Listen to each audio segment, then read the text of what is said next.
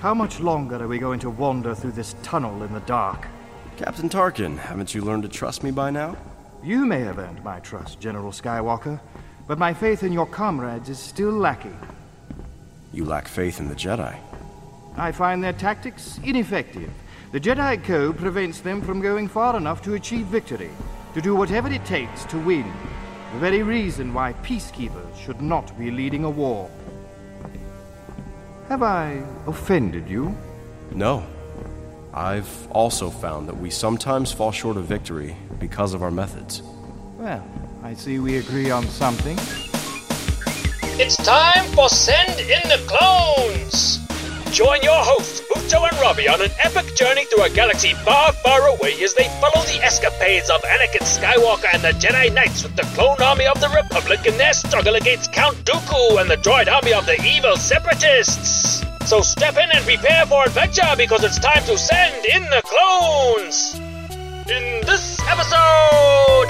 After breaking Master Even Piell out of the Citadel, our heroes are on the run until Obi-Wan's team is captured by the dastardly Warden Osi Sobeck!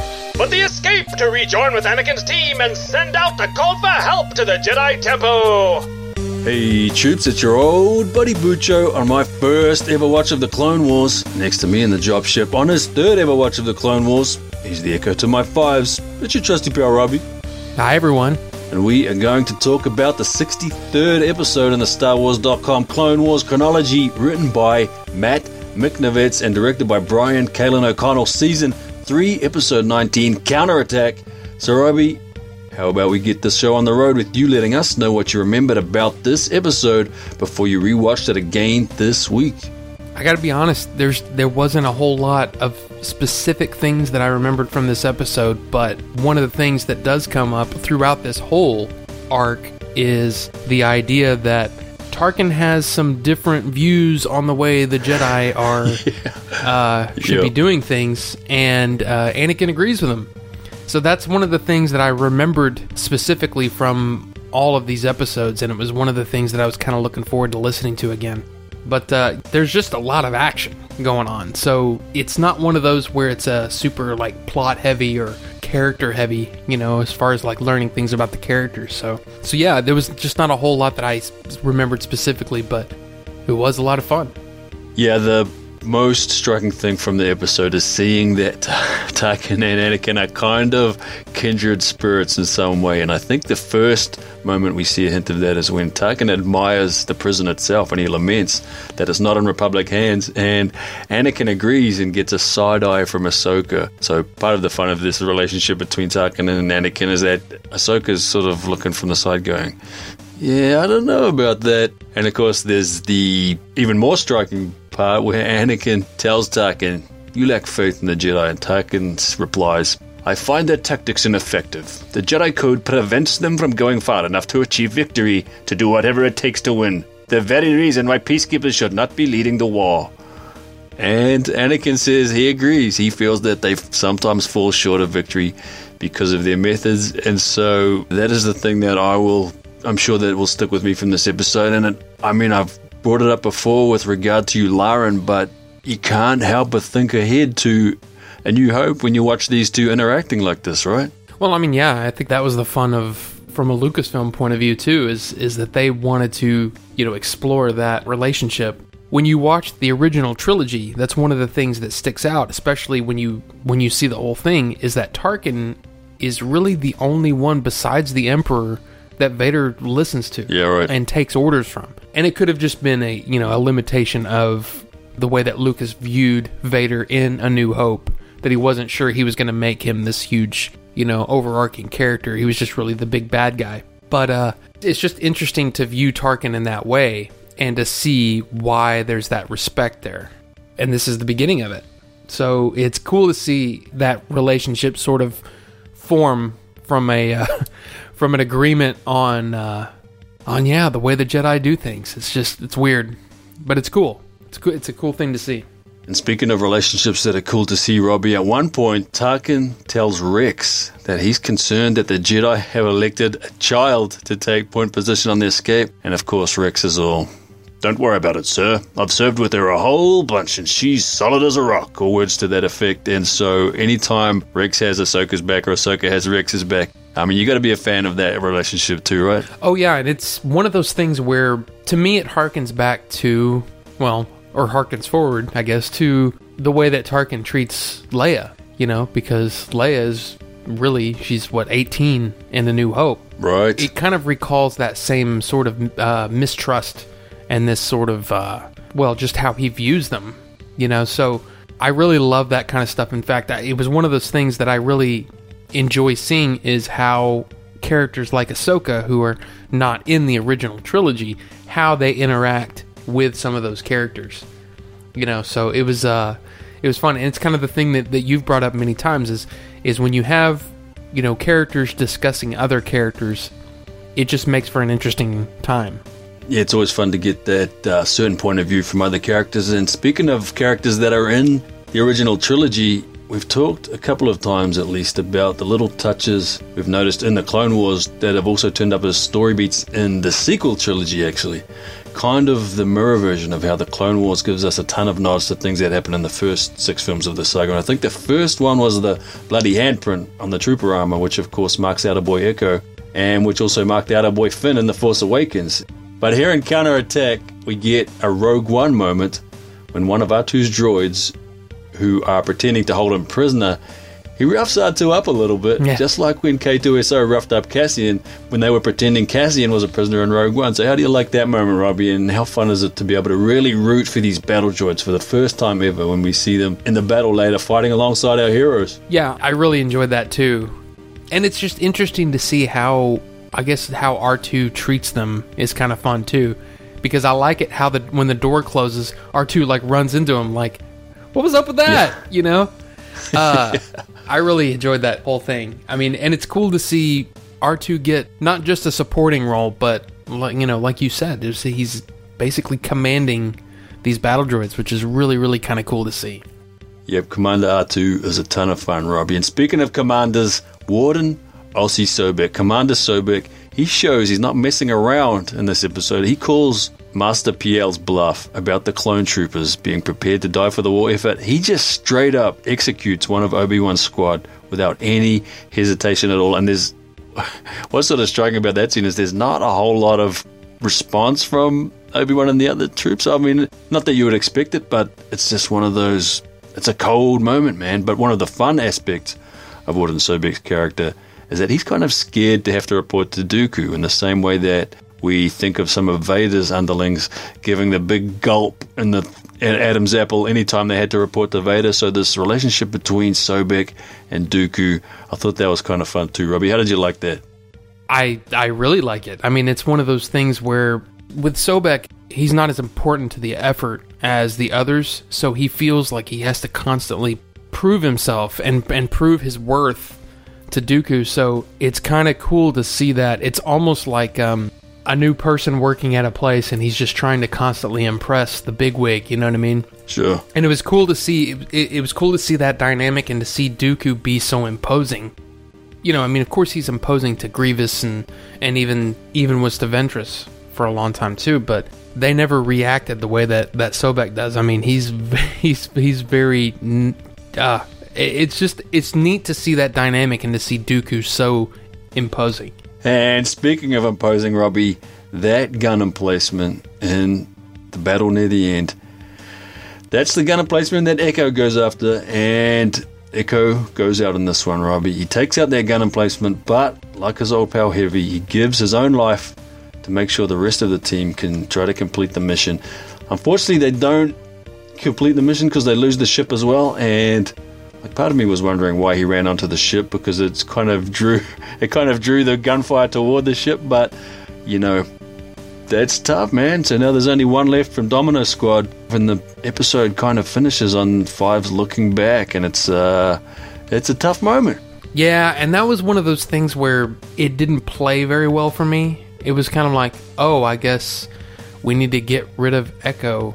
I mean, it was it was weird because it, it just seemed like you said it was seemed like well, number one, it seemed strange that once the droids and and everyone realized that they were going after the shuttle. Right. It seems like they should have been the, the first priorities to blow up that shuttle. Sure. Number one, to prevent them from leaving. Two, as you said, he drew the fire from. I, I just don't. I don't know. It seemed one of those things where it was like, well, we got to take out Echo here, so how do we do it? Oh, well, let's make him go over, and, and then it also destroys the shuttle. It just seemed a very strange thing there. And I mean, I hesitate to say that it's not worthy of Echo because it's not like Echo has been super important to the Clone Wars as a whole, but it still seemed like he should have had a better way to go out. Sure. A more heroic way to go out. Instead of, well, that was. That happened. You know what I mean? I don't know if I'm being too critical or not, but. No, I get what you're saying. I've had the same thing, you know. And so the it wasn't until fives at the end we see fives look back that it, it sort of hit me a little bit, you know, because Yeah. the moment itself was like you said, it was a little, little confusing what was going on, why both sides were making the decisions they were making, you know. Yeah. I want those big heroic moments, but as we've seen in and as gosh, many people have seen, you know, in in actual war, sometimes you know people die in the uh, in the most ridiculous ways, you know, doing mundane things, you know, and that's I get it, but at the same time, I feel like with this, it, sh- it should have had more of an emotional impact. Well, speaking of big heroic moments, Robbie, Master Piell in the climactic battle runs straight at Anakin and then climbs Anakin and jumps off Anakin's shoulders to leap into the air to take out one of the pesky STAP bikes. How did you like Master Piell going to town in this episode, Robbie? Well, for me, I liked it so much that that is my shot of the episode. Oh, Yeah, that was my favorite sequence. And I mean, gosh, this whole arc has been full of really, really cool action shots and, you know, fun action. But yeah, that was my favorite just because it was, I just didn't see it coming, you know? This is my third time watching it, right? But I still didn't see it coming and I loved it. I, it's just one of those things I just, I, yeah. It's just a neat way to see uh, a Jedi attack.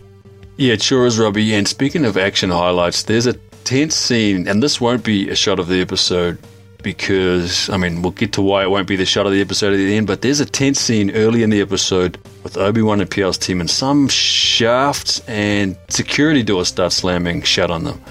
And we see one of the clone troopers halfway through one of the openings, and then a door swipes shut and blocks our view of him. Then behind that door, we hear a muffled metallic thunk and a sound sort of like a bag of jelly has been squeezed and popped open, maybe.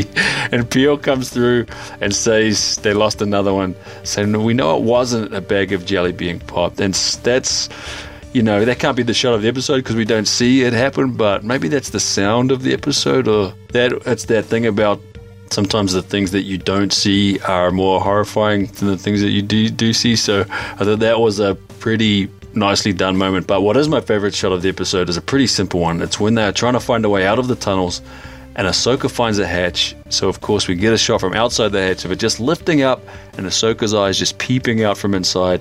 And I always love when movies or TV shows have a shot of some sort of hatch lifting up and someone peering out just with their eyes. I don't know what it is about those shots. They always charm the heck out of me. And the last note I have before we get to what do we learn from this episode, Robbie, and this is something we haven't ever talked about for some reason, even though the thought has occurred to me pretty much every time I've seen it, is how every time the Jedi's use a lightsaber as a saber saw, the materials are glowing red hot afterwards.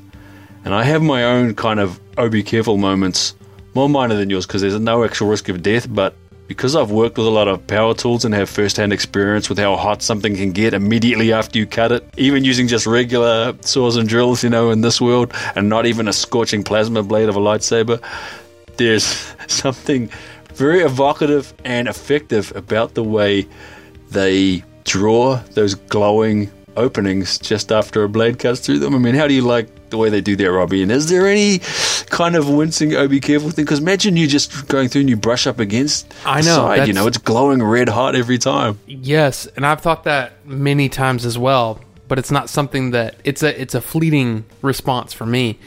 Um, but yeah, it's like, man, that's a that's that's a pretty tight hole to get through, and uh, yeah, you know, you don't want to mess up your jacket or uh, you know, or worse, you know, brush up against it, like you said. I mean, you fuse to it.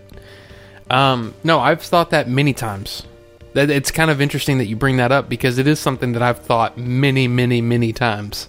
Well, speaking of something that we've thought many times, Robbie, we come to the part of the episode where we think about what did we learn? What did you learn from counter attack? Well, I mean, mine's very simple. If there are security doors, steer clear. Just steer clear of those doors, man. Move quickly. Right. That's one thing about this show is that sometimes you want them to move quicker than they do, and that's one of these. Uh, it was funny that you brought up right at one right after the other my two big things about the episode Right. was right. Even Piell's, you know, flying Jedi attack and um, the security doors because both of those made me extremely. Uh, yeah, one one was made me excited, and then the other one just kind of grossed me out and freaked me out a little bit. So there you go. That's what I learned. Well, rather than trotting out some kind of uh, lesson for the episode, Robbie, in this one, I think I'll just say that we relearned something we already knew, which was that Echo was one heck of a trooper, and not just a trooper, but an arc trooper, and he will be missed. And that brings us to the summing up and the rating for the episode, Robbie. Where does counterattack sit on that four star Robbie scale? While I enjoyed the episode, I don't think it's, you know, it's top tier for me. I'm probably going to give this somewhere around like a 3.1. but how about a 3 and a quarter? It's not a bad episode at all. It's just I don't think that there's the things that I really like about Star Wars is is character moments and lore and stuff like that. And, and really the biggest thing character-wise that we get is those those interactions between Anakin and Tarkin. So for me, it's definitely worth watching. It's definitely a, a worthwhile. It's just not one of the top tier ones for me. Yeah, it's the Tarkin and Anakin stuff that really stuck out for me from this episode, and of course, Echo going out, and also really like uh, Commander R2, all of the Commander R2 moments, Robbie. And I've got counterattack at seven Padawans poking up out of a hatch and peering around before they come out, out of 10. And that's mission accomplished for season 3, episode 19, Counterattack. So, Robbie, won't you please let the troops out there know what are our communications channels? Sure, we are Bucho and Robbie at Gmail, Twitter, and Instagram. That's B U C H O A N D R O B B Y. Yes, sir, and of course, the troops can join us again next time for the 64th episode in the Star Wars.com Clone Wars chronology, season 3, episode 20, Citadel Rescue.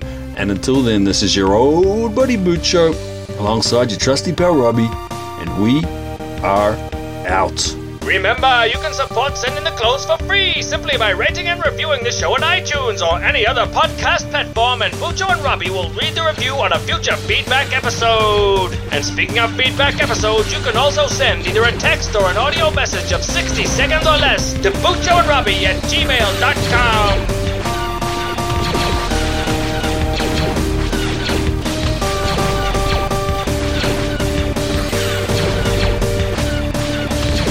May the Force be with you.